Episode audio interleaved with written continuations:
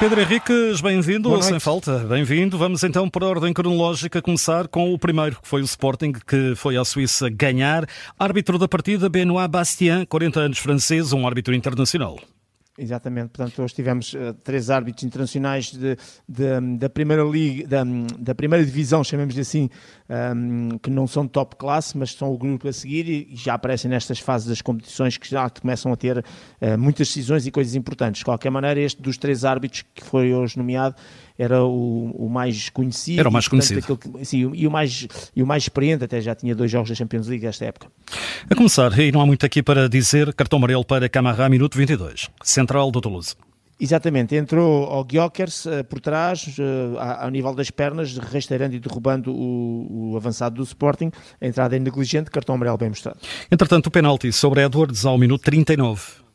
Exatamente, é a questão do guarda-redes. Na altura fiquei com algumas dúvidas, dei como boa decisão, porque realmente o Edwards, ao fazer a finta para o lado direito, fugindo ao guarda-redes, uh, começa-se logo a projetar para o solo, nomeadamente com a perna esquerda. Se o guarda-redes não sai ou sai, tem parado o movimento, porventura estaríamos aqui a, a, a, falar de um cartão amarelo ao Edwards. A questão é que o guarda-redes também se sai, eh, é muito importante na maneira como tenta abordar o lance e sai-se completamente. E a mão esquerda, que é a mão que está por baixo, ainda antes do Edwards se projetar ou tentar ganhar uma eventual falta, acaba mesmo por acertar em cheio, não na perna esquerda, naquela onde o Edwards estaria à espera do contacto para a falta, mas exatamente com a mão esquerda na perna direita, na perna de fora. E realmente não há dúvida que ele vai lá com a luva, toca e rasteira. E se o Edwards eventualmente já se iria projetar, bem, com aquele toque e varrimento, acaba mesmo por, por cair. E portanto não há como dizer de outra maneira, é mesmo motivo para pontapé de penalti. O Erzo esforçou bem o lance, mas o facto é que o guarda-redes não para o movimento e acaba por derrubar o jogador do Sporting e por isso o pontapé de penalti bem assinalado. Minuto 40, cartão amarelo para Colley. Sim, é na sequência por protestos, portanto o, o, o jogador Uh, da equipa suíça estava a protestar ainda referente a este lance do pontapé de penalti e viu o cartão amarelo. Entretanto, já na segunda parte, aliás, mesmo a fechar a primeira parte, há aqui um gol anulado à equipa suíça do Young Boys. Sim, eh, eu penso que é o, Sandro eh, Loper que faz o, o passe para o Ethan, que é ele que marca o gol, percebemos claramente, sem grandes repetições, um, que no momento do passe ele está claramente adiantado em relação ao último adversário, que nós normalmente dizemos que é o último defensor. Relembrar que aqui as linhas que são colocadas a nível internacional são linhas que têm a marca azul e vermelha em função de quem ataca e quem defende. Não há os centímetros como em Portugal, mas esta é daqueles que não precisa de centímetros porque está quase uma faixa de terreno adiantado e por isso boa decisão. O assistente achou a jogada terminar e depois levantou a banderola e o árbitro, confir... o árbitro validou esse fora de jogo e depois o VAR confirmou. Segunda parte, segunda parte apenas com três lances aqui para analisar. O primeiro, um cartão amarelo para o polaco Lacomi. Sim, o Lacomi acaba por agarrar o Gyökers pela camisola, comportamento antidesportivo incorreto, que corta uma, uma saída em transição. Já sabemos que estas infrações de agarrar quando são evidentes, muito ostensivas, deliberadas, portanto são sempre punidas porque não é forma de jogar, não, nunca está, quando se joga com a mão, isto é, quando se agarra um adversário, nunca se está a tentar jogar a bola, está-se sempre a tentar destruir uma jogada e por isso são punidos e bem com cartões amarelos. Mesmo a fechar, minuto 83, um gol anulado ao Young Boys. Sim, é, é o, Adien, o Adien que faz o passo para, para o Males, o Males depois, eh, eh, digamos que assiste para o Gavolá, é ele que faz o gol, mas a hora de jogo está no Males, que, que, portanto quando recebe o passo em profundidade está adiantado em relação ao penúltimo adversário, uma vez mais o assistente a deixar-lhe até ao fim, depois da bola entrar na baliza, levantar a banderola, o árbitro dá o fora de jogo e o VAR confirma-se e percebe-se também, sem grandes linhas, que está adiantado e por isso mais uma boa decisão e um gol bem anulado. Última decisão, cartão vermelho para Camarra, tinha visto amarelo ao minuto 22 da primeira parte e aos 88 vem para a rua.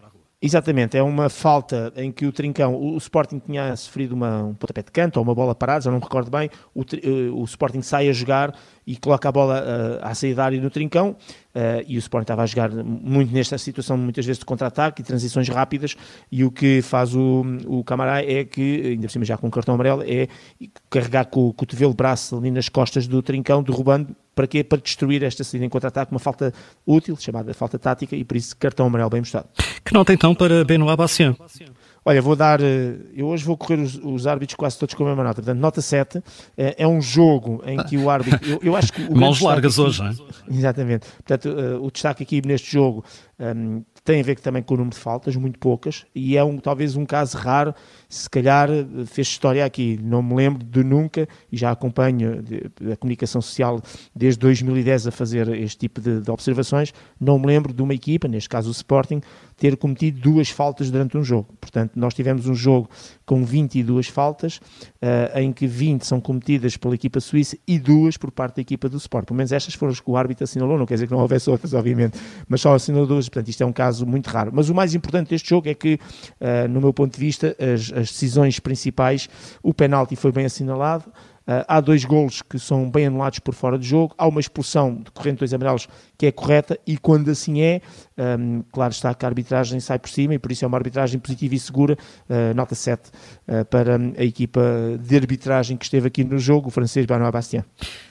Nota 7, uma nota positiva para o árbitro francês. Uh, apenas uma, uma pergunta para ti. Uh, Falou-se muito ao longo da semana, antes de fechar este primeiro sem falta, uh, do sintético. O árbitro Exato. também se prepara para, para esta realidade? menos, pelo menos para quem joga Sim. em campeonatos mais a sul da Europa, é muito pouco usual ver aqui um campo sintético. Também se preparam? Sim. Pelo menos na Primeira Liga, obviamente. Sim, três notas muito rápidas em relação a isso. Em primeiro lugar, ao nível daquilo que é o calçado que nós vamos usar para um sintético.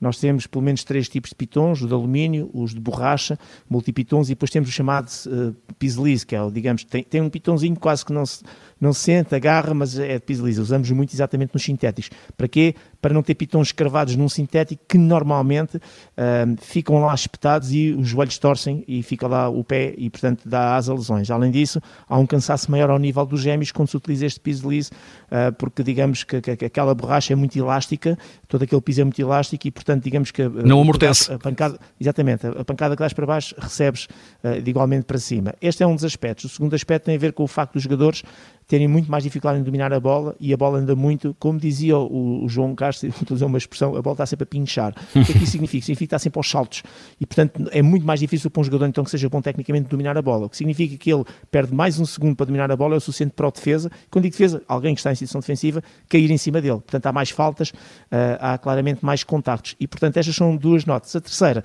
que não, não, enfim, já falámos isso ao longo da semana, ficamos todos com esta noção, até porque o Ruben Amorim, por exemplo, em 2014 teve uma lesão grave uh, a nível do joelho uh, num sintético do Boa Vista, no Boa Vista Benfica, uh, mas há estudos muito recentes que falámos já sobre isso, de, de, de, médicos, e portanto de revistas médicas, não estamos a falar da internet nem do Dr. Google, que provam em 1500 casos que é, as lesões na relevada natural são superiores às da sintética.